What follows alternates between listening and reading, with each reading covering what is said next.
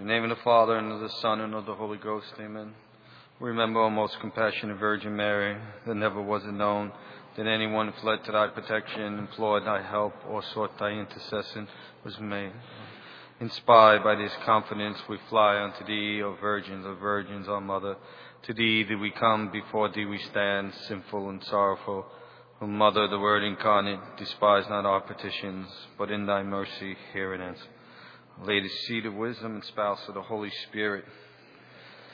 Saint Joseph, Saint Alphonse Liguori, and Saint Anthony Mary Claret, Saint Paul of the Cross, Saint Louis de Montfort, Saint Bernardine of Siena, Saint John Capistrano, Saint Francis, Saint Anthony. In the name of the Father, and the Son, and the Holy Ghost. Amen. Tonight we come to the end of the mission. Tonight's conference is on hell. I mean, excuse me, heaven. We did that last night. But uh, once again, we started off with death. And we spoke on the certainty of death, but the only thing that we're uncertain about is the time of our death. And then we spoke on the judgment, the particular and the general, and had an intense examination of conscience. And then last night we spoke on that horrible topic, hell. And uh, tonight's a lot, lot better. The topic is on heaven. But I'd like to just touch upon one thing before I speak on heaven, because uh, I have a book here called Jesus, King of Love, and it's written by Father Mateo. He was a great man. And Father Mateo was the one who founded, started the home enthronement of the Sacred Heart. And this book is really gold. I encourage everyone to get it because if you don't love Jesus after you read this book, you will. It will really set your heart on fire. But one thing when you when I do a mission like this, and you know the whole thing is to get people in the confessional so that they'll have true sorrow for their sins, amend their life, and and that's good, and it's happened, and there's been a lot of miracles, thank God. But that sometimes we can get a little scrupulous, you know. And I just want to read you a true story Father Mateo speaks of in his book. Uh, it's right here.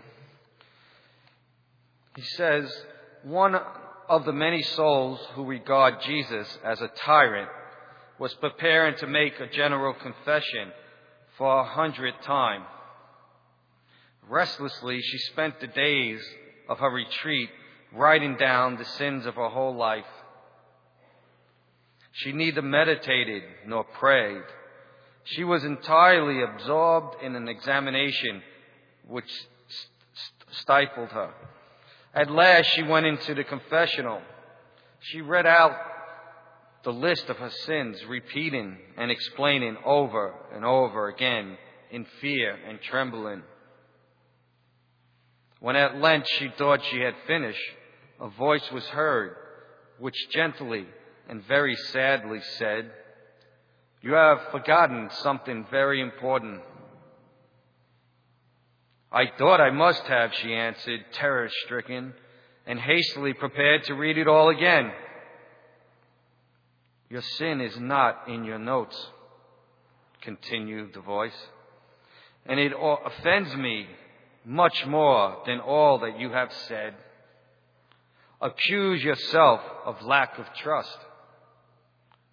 That voice moved her to the depths, and she sought to ascertain if it was really her confessor. The confessional was empty.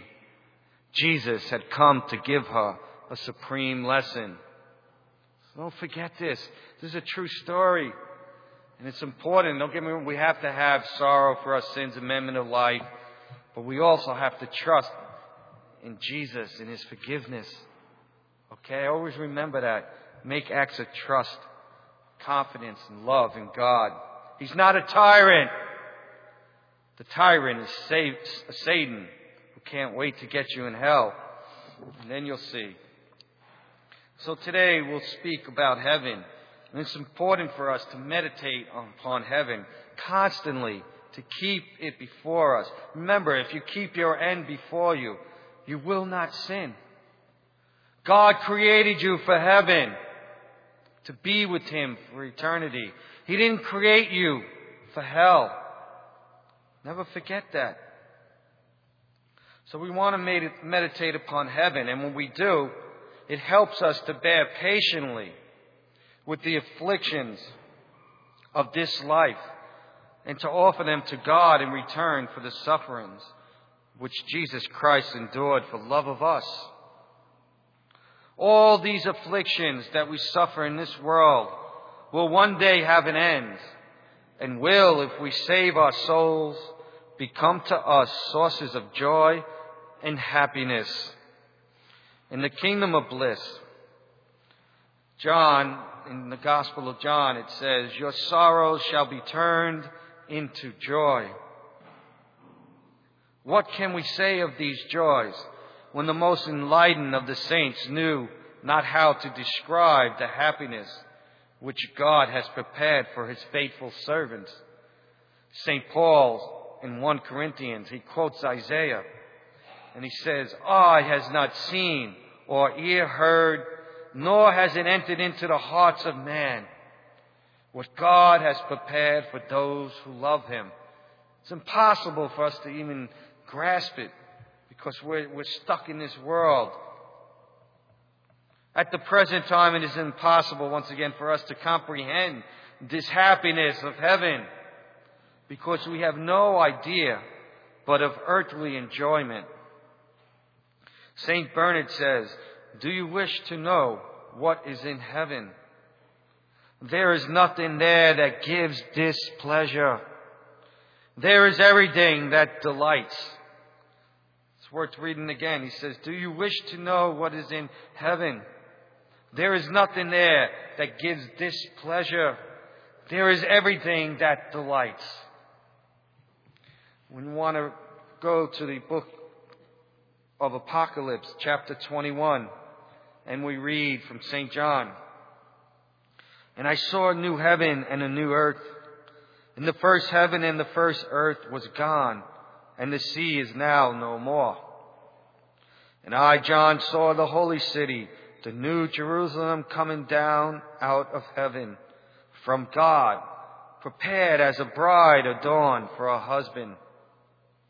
And I heard a great voice from the throne saying, Behold the tabernacle of God with men, and he will dwell with them, and they shall be his people, and God himself with them shall be their God.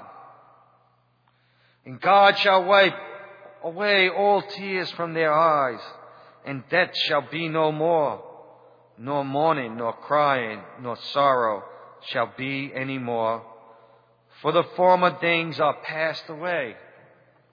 And see, when you read these few verses, it should fill your heart with joy. Too many times we pick up the scriptures and we read it like we're reading a regular book. It's not just a book. It's the Word of God, the Holy Spirit. It pierces your heart if you let it. But you have to read it slow, meditate. And there's many things in here that just should fill you with joy that I just read. He's telling us that God, He says, Behold the tabernacle of God with men, and He will dwell with them, and they shall be His people. And God Himself with them shall be their God. We are going to dwell with God forever in eternity. When we read this, we know we come to the conclusions we could see that in heaven there is no infirmity. You can't get sick. In heaven there is no poverty, no distress, no change of days and nights, nor cold or heat. We don't have to worry about all these things in heaven. In heaven, there'll be no persecution. I don't know about you, but I look forward to that. It gets after a while, it gets pretty uh, tough, you know, when you're constantly persecuted.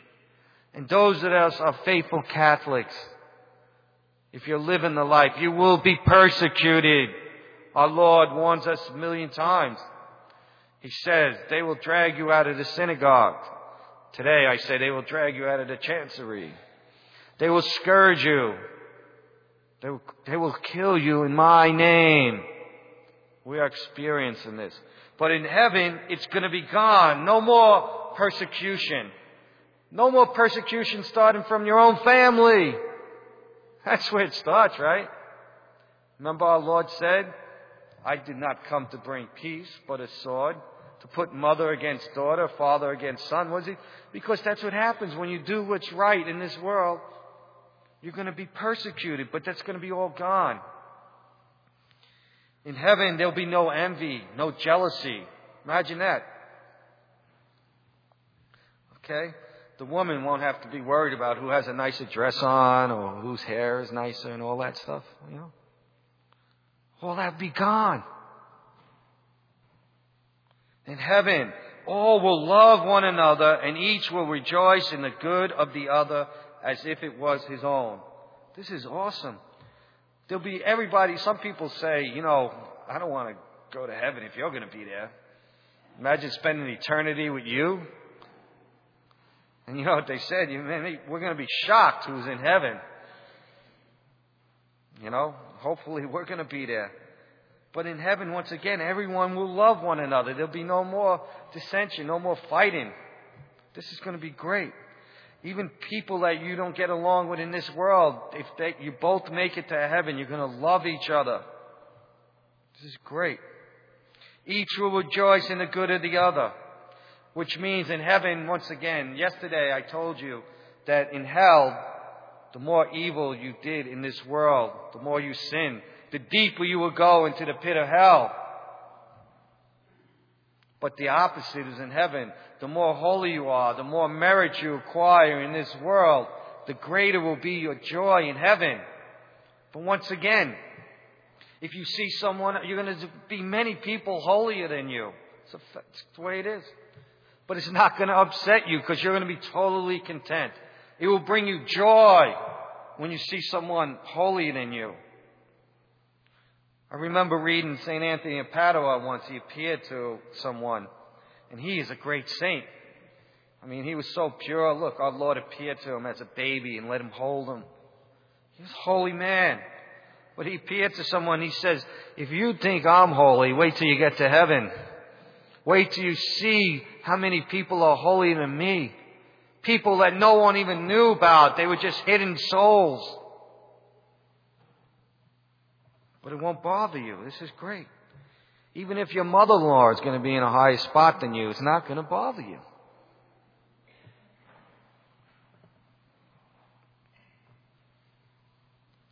Okay, in heaven there'll be no fear.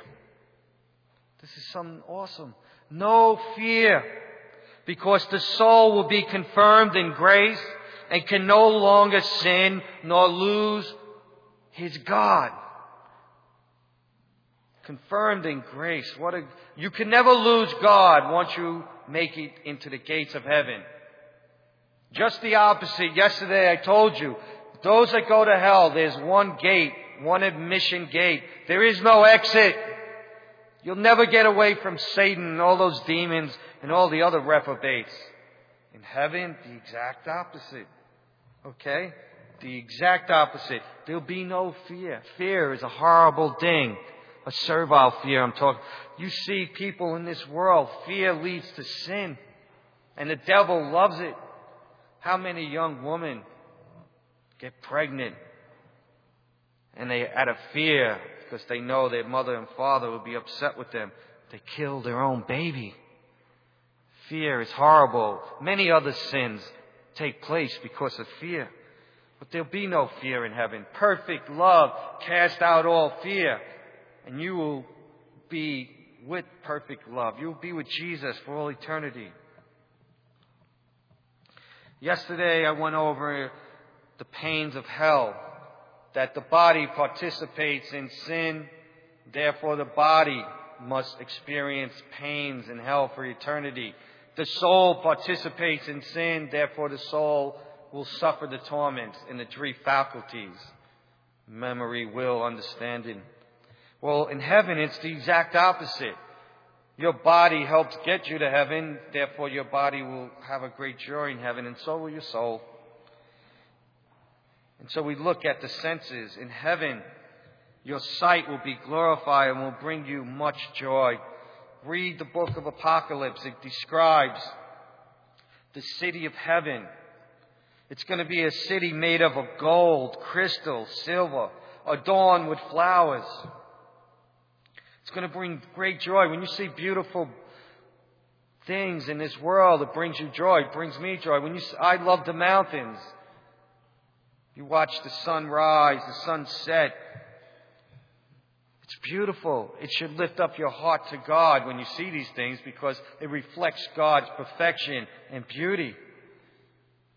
And you could just sit there for hours and just look at the mountains or the ocean, whatever. It's just awesome. Some of the saints, like St. John of the Cross, when he would see a flower, he would go into ecstasy because it was so beautiful, and that reminded him of God.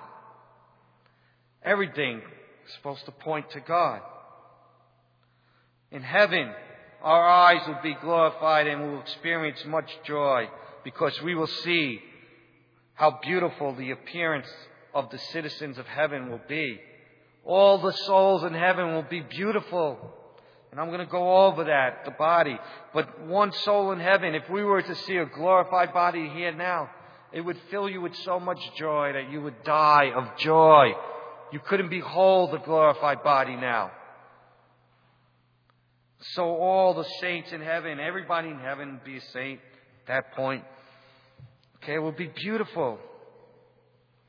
And one of the things that I look forward to more than anything in heaven is that we're going to be able to behold the saints, the saints that we pray to our whole pilgrimage here on earth. You'll, you'll be able to see your patron saint. The church loves us so much, the church insists that when we're baptized, that our parents must give us a saint's name. Why? Because they want us to get, the church wants us to get to heaven. And that saint protects us. And you'll see that saint when you get to heaven. You'll see all the other saints that you have devotion to, that prayed for you. You know, during this mission, you hear me praying and quoting all the time St. Alphonse Liguori, St. Anthony Mary Claret, St. Francis, St. Bonaventure. I can't wait to meet all those saints. Okay? And they'll be happy to see me. They'll be happy to see you. This is going to be great. One of the greatest sights we're going to behold in heaven is that we will finally be able to hold, behold the Mother of God. We will see her. She has a glorified body. You're going to live forever with the Blessed Mother. That is so awesome. She is so beautiful. No words can ever describe her. I remember reading about Our Lady of Lourdes. And in our, uh, when, after the apparitions, they wanted to make a statue of Our Lady. And so they got, they, they got the greatest artist in France, and they went to work with St. Bernadette. And so every time she would describe how beautiful Our Lady was, he would make the statue. And, she, and he was so proud, and he would unveil it, and she would say, Nope, comes nowhere near to the beauty of Our Lady. Because you can't, you can't describe it. And he was very upset, of course. But she is beautiful. And you're going to be able to behold her for the rest of your life. And the greatest thing that we'll be able to hold, behold in heaven is Jesus Christ in the flesh. Jesus Christ still has a body in heaven, a glorified body. And you'll see it. And he still has the wounds in his hands, in his feet, in his side. But the wounds will be glorified as a constant reminder to us for all eternity that He died for us, that He loves us so much, He gave everything for us down to the last drop of His blood. And this will bring you much joy. In heaven, our sense of hearing will be glorified. In heaven, our ears will be delighted with celestial harmony. You will hear the angels singing beautiful praises to God, the Holy Trinity. I remember once St. Francis of Assisi said that an angel appeared before him and was singing, chanting, and playing some instrument. And he said that he was filled with so much joy, he had to beg the angel to stop and leave because if the angel didn't, he would have died, he said. He couldn't take it no more. He was so filled with joy. Imagine how awesome it's going to be to hear these saints, the angels, sing. We'll hear the Blessed Virgin Mary sing the praises of God. Like I said, I didn't hear no singing here this week in the church, but in most parishes, the voices are horrible. You, you want to cover your ears when the people start singing. But everyone in heaven will have a great voice, better than Andre Bocelli or anyone else. Okay, and it's a, it's a great gift to be able to sing.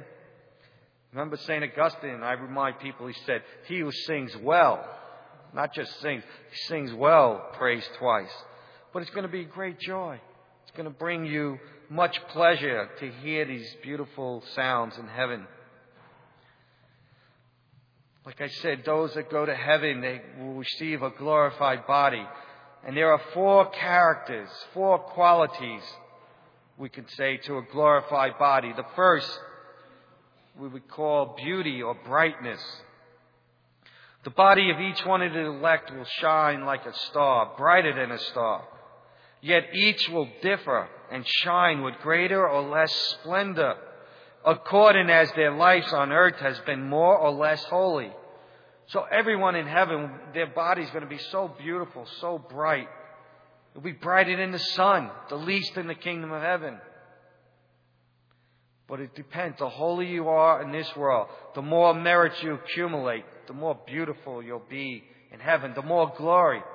And the more glory you receive, the more glory you'll give to God for eternity. And that should inspire you more than anything. That you'll give more glory to God.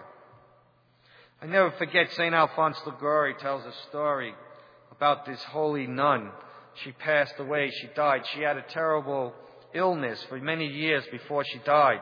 And she suffered tremendously. So she, she died and she appeared one day to one of the other sisters in the convent. And she said to the nun, In heaven the saints want for nothing. You cannot desire anything in heaven. You're totally content. She says, but if we can desire anything, if she can desire one thing, she said she would desire to come back to the earth, to earth, and suffer the pains that she had, and even worse, she said, till the end of the world. You hear that? Listen why. She said, because it would be worth, worth it. She said, for the extra glory God gives you for saying one Hail Mary with devotion. She said, it is worth suffering thousands of years. Do you hear that? You can't outdo God in generosity. And she says, if you say one Hail Mary with devotion, it's worth the merit you will get in heaven if you save your soul. It's worth suffering a thousand years, ten thousand years. Remember that when you pray your rosary. Remember that the minute you wake up, all the acts of love that we can make to God during the day. Let's not waste our time. St. Alphonse Liguori he took a fourth vow never to waste time, and he lived it. So all the bodies in heaven, once again, they'll be brighter than the sun. They'll be beautiful. The next gift is impassibility. And that means that the body will be incapable of suffering. It will never be sick or infirm. It will not grow old or unsightly. It will not hunger or thirst. It will not experience hot or cold. You'll never be sick again. You never have to worry about your hair falling out. None of that. You won't have to worry about going on diets anymore. You're going to have a perfect body. This is, this is something that we have to meditate. When your body's killing you in this world because we're dying, every day we're dying. It's a sign of original sin. Our bodies are falling apart. And how do you deal with that? Meditate that I may be suffering now. I may not be able to walk now, but in heaven, I will have a glorified body and will help you get through these trials. The third gift is the gift of agility. And this gift and the next one really blows my mind because God's going to give us these gifts if we make it to heaven. And He doesn't do anything just for the heck of it, for no reason. There's a reason why He's going to give us these two gifts, and I can't wait to find out. But the first one, agility, means that we, our bodies will be able to uh, tra- travel at the greatest distance with the speed of thought. You hear that? In, in other words, like right now, if you had a glorified body, just say you're thinking California or Italy, you're there, your body will travel that distance that quick, as quick as you think. So if He's given us this gift in heaven, it's of course we're going to need it and it's going to bring us a lot of joy. I wish I had that uh, this weekend. I don't want to get on a plane going back to New York. I hate flying. The last gift is a gift of subtlety, and that's the faculty of penetrating all matter, of passing in and out wherever one wills. Remember when Jesus rose from the dead and he came to the apostles? He didn't knock on the door. No, he just walked right through the wall. You too will have a body like that. You too will have a glorified body where you're not bound by the laws of gravity or anything, and you'll be able to walk through mountains and anything else. Once again, why is God going to give us that gift? I don't know, but I can't wait to find out.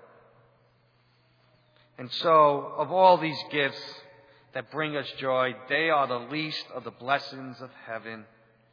The good which constitutes heaven is God Himself, the sovereign good. The reward which God promises us is not merely the beauty, the harmony, and the other joys of this blessed city. The chief reward is God Himself. That is, to see and love God face to face we will, that is the beatific vision. That is the ultimate gift of heaven. We will see God as He truly is. At the present, there is a veil before our eyes, and God is seen only with the eyes of faith. But what will be our joy when the veil is removed and we see God face to face? We shall see the infinite beauty of God, His infinite greatness, His justice, His perfection, his infinite love for us. This is what we have to look forward to if we're faithful in this world. And we have to desire heaven. I forgot which saint it was I was reading once that she had to do some time in purgatory. You know why? Our Lord said because she did not desire heaven enough. So we have to desire heaven. I want to read to you from St. Paul, 1 Corinthians chapter 9, verse 24. He says, Know you not that they that run in the race all run indeed, but one receiveth the prize. So run that you may obtain. And every one that striveth for the mastery refraineth himself from all things. And they indeed that they may receive a corruptible crown, but we an incorruptible one. I therefore so run, not at, not as at an uncertainty. I so fight, not as one beating my, the air, but I chastise my body and bring it into subjection, lest perhaps when I have preached to others, I myself should become a castaway. St. Paul is telling us, he's referring, look at the, the Greeks at that time. You know, they had the Olympics. And he says they would do everything to win what? A crown that withers. So they would starve themselves. They would do exercise and do everything just to win a race. For what? Crown that withers. He says, Our crown is imperishable. How much more should we be chastised in our bodies? fasting, praying, doing penance, so that we can get a prize that will last for eternity. Many times I've seen specials on the Olympics, even in our time, and you see these people being interviewed. And so from when they're young kids, sometimes three, four years old, their mother and father want their children sometimes to live their dream. And so they have their kids waking up ridiculous hours working out six, eight hours a day, going to school. They have to get the highest marks. And they go throughout their whole life. What? To win a gold medal. Now, I'm not telling you that's bad in itself, but if that's the end in itself, it's no good. Imagine if we took all that zeal and put it into becoming saints. What kind of church we had. We would convert the whole world. So St. Paul says he chastises his body and brings it into subjection, lest perhaps when I have preached to others, I myself should become a castaway. St. Francis used to call his body Brother Ass. In other words, he was comparing it to a donkey, a jackass who's stubborn, and you have to bring it into subjection. But it's worth it to obtain the kingdom of heaven. Okay? And that's why our Lord in the Gospel of Matthew, chapter 13, verse 44, he talks about the parable, the kingdom of heaven, the parables.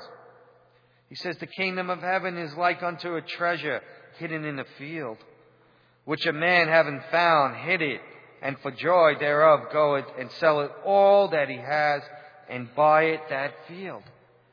Saying it's worth everything. Everything you have is worth getting rid of just to possess that. Again, the kingdom of heaven is like to a merchant seeking good pearls, who when he had found one pearl of great price, went his way and sold all that he had and bought it. Again, the kingdom of heaven is like to a net cast into the sea and gathering together all of all kinds of fish, which when it was filled, they drew out and sitting by the shore, they chose out the good into the vessels, but the bad they cast forth. So shall it be at the end of the world the angels shall go out and shall separate the wicked from among the just and shall cast them into the furnace of fire and there shall be weeping and gnashing of teeth. So, uh, you know, our Lord's trying to encourage us to think about, meditate on heaven. One of the most important things is your vocation. Because your vocation is connected with your salvation. And I told you, I'll tell you again, especially those that have children, you have to have your children praying every day to the Blessed Virgin that she will reveal to them their vocation, what Jesus wants from them. Because that's where the graces are for their salvation. Nothing's more important than that they have a disposition of holy indifference, which means no matter what God chooses for me, once He makes it clear, I will fulfill it.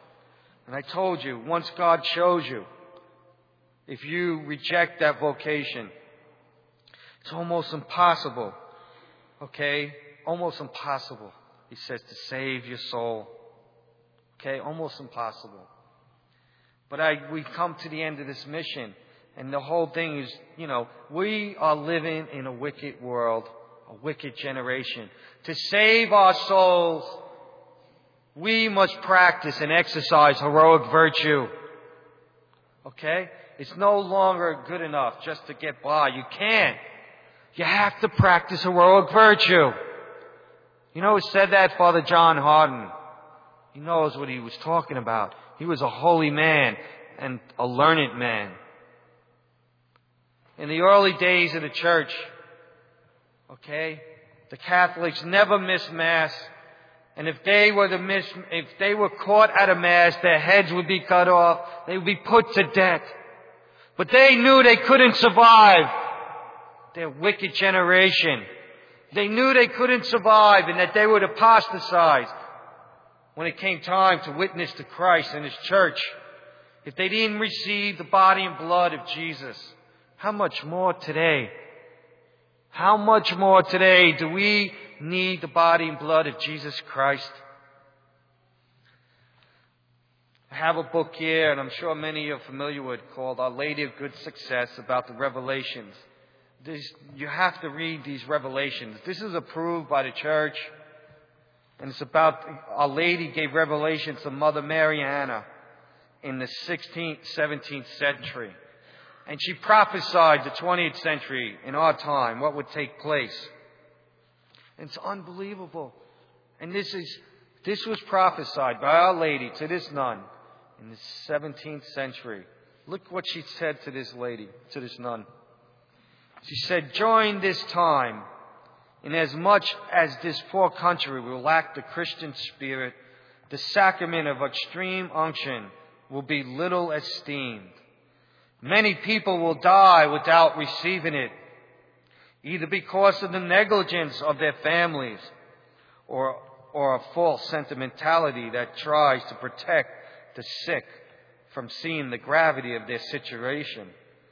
Others, impelled by the malice of the devil, will themselves rebel against the spirit of the Catholic Church.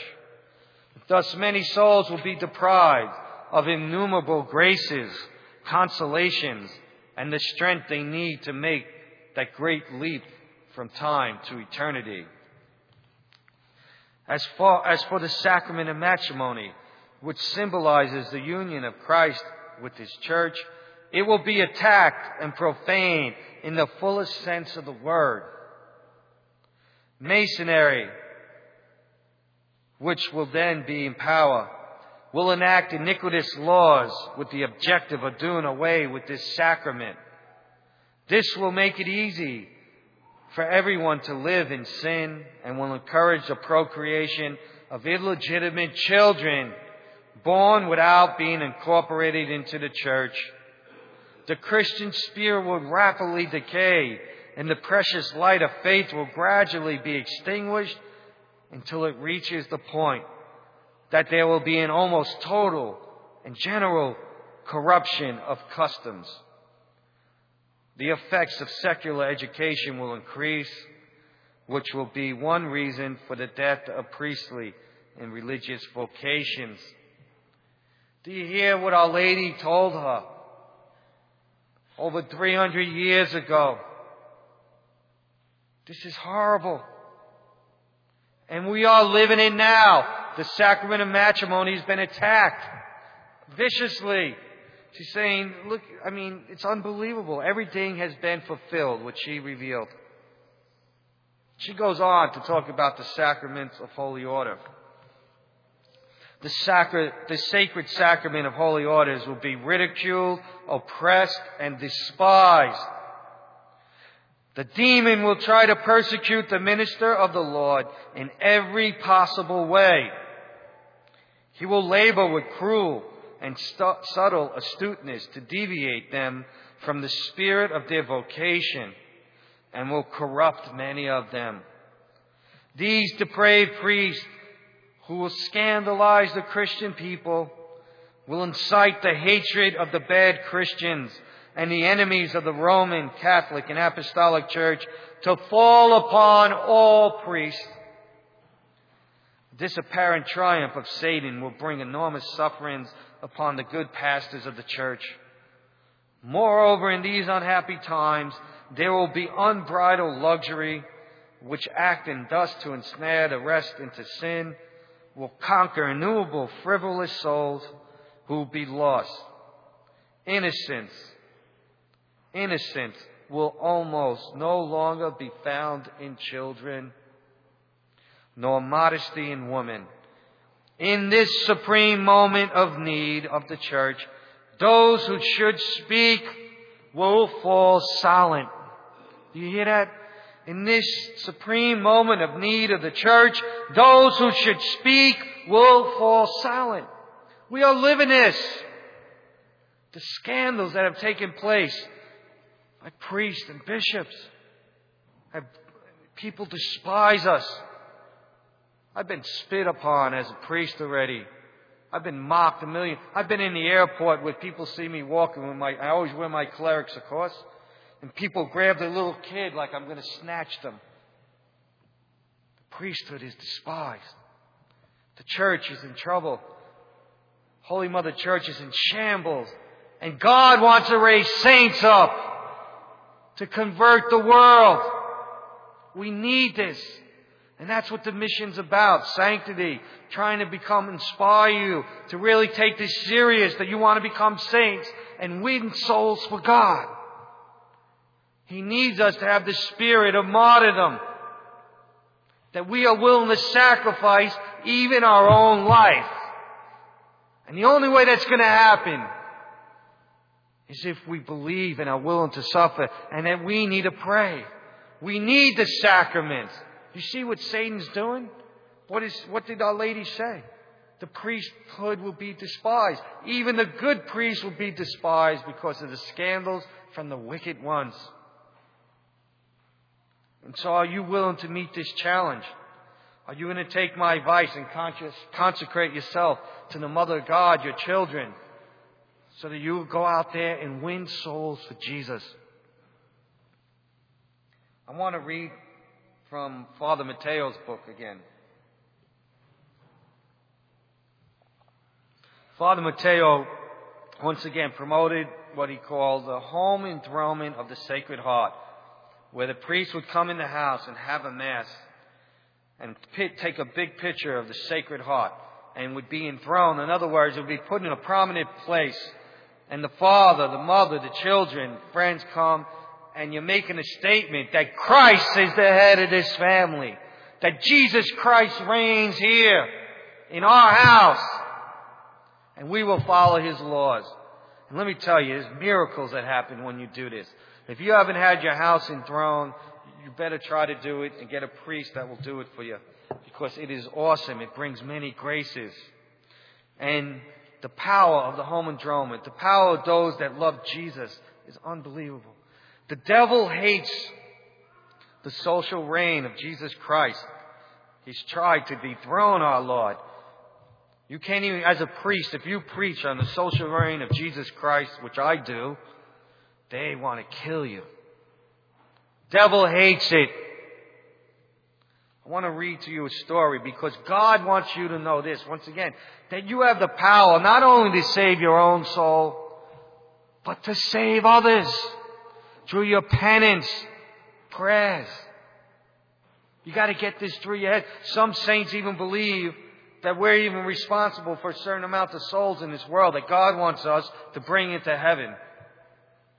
Nobody goes to heaven alone, especially the priest. So here's a story from Father Mateo. This is a true story. A repentant sinner was making his first communion on his deathbed. You hear this? A repentant sinner was making his communion, his first communion First communion on his deathbed. What a grace. His wife and his three sons were also receiving our Lord for the first time.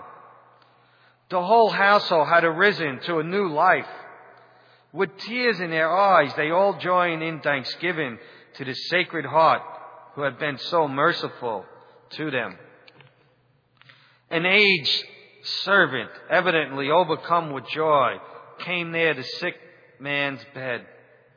Master, she said, at this heavenly moment, allow your old cook to congratulate you.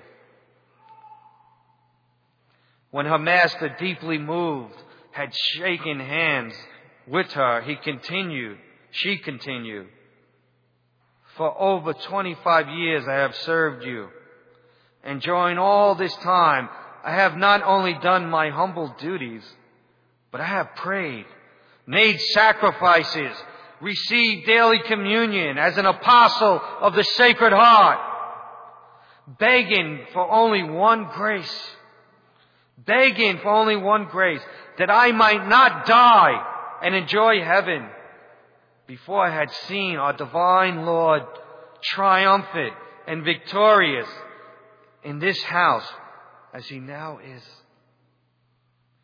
The Sacred Heart has granted this great miracle.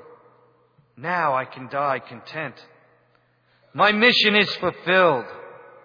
How touching is this story? It moves my heart. It really does because it shows you this woman, she was a servant for 25 years. He didn't even notice her probably. She cooked, she cleaned. But every time she cleaned, she did it for Jesus. Every time she cooked, she did it for Jesus. Sanctify your life. Every moment you could sanctify. Holiness is in the moment. And Satan hates it when you do that. Because you could save souls like this lady did. If that lady was sent there to save those four, five people, three children. She's going to have a great glory in heaven. So Father Mateo tells us about the home enthronement. And he says that the, the home enthronement is about Jesus sharing your life, your family life. Jesus loves you. He cares about you. Every little minute detail in your life means everything to Him. He died for you. Before I go on and read these two stories by Father Mateo, I'll tell you a very a true story that happened to me. And you're going to laugh because it sounds a little silly, but there's a meaning here. This old elderly lady, she was very sick. She was kind of handicapped for a while. And I, she wanted me to enthrone the Sacred Heart in the house. So I said, sure. So I come there and I set up and I'm talking with the lady first and some of her friends came over and this poor old lady was terrified. You want to know why? She, there was this mouse in her house that was torturing her. She called in the best exterminators. Nobody could get this mouse. It was, it was like Mighty Mouse. I'm not lying. It's a big, and so she told me the story. And the lady was trembling. She was, she was crying. She said, I can't use my stove. She opened her stove, the oven too. There was mouse droppings and all. And I felt so bad for this lady. And so I just said, oh, all right. So, you know, I'm having the, I celebrate the Mass and I, I say some words. I preach a little sermon and just came to me. I said, you know, Jesus loves you. He loves you so much. You think He wants you to be tortured by some mouse? God made creatures to serve us. Okay, not the other way around. I said, those exterminators may not be able to get that mouse, but Jesus will. I said, where is he? So she showed me where he comes out.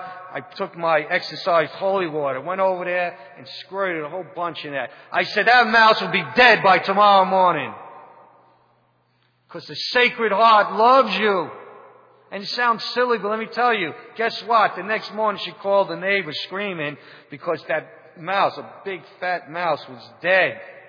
Right there in the middle of the kitchen. And it sounds silly and stupid, but it's not. Because that helped give her confidence that if God is worried about a little, He'll do that for you. He'll do anything for you. If you call upon Him. How much more will He want to help you save your soul? So listen to Father Mateo talks about how Jesus, when we enthrone Him in the house, he becomes part of our family. He shares in all our joy, all our sorrows. We have to bring him into everything. And he talks about this now. He says, the incident which I am going to relate occurred during the World War. One day a mother, a woman of wonderful faith, received an official telegram which told her of the death of her eldest son. She just lost her son in the war. It was a terrible shock.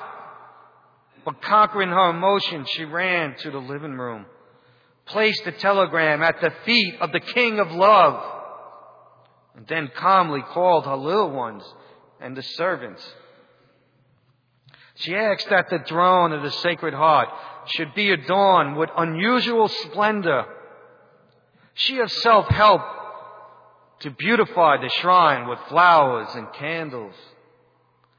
Then she bade all sing with her, and herself led the singing.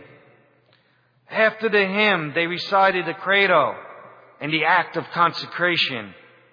It was only then, after that the family had, so to speak, presented alms to the king and made open acknowledgement of his presence in this great grief, that the mother took up the telegram and read it to the children.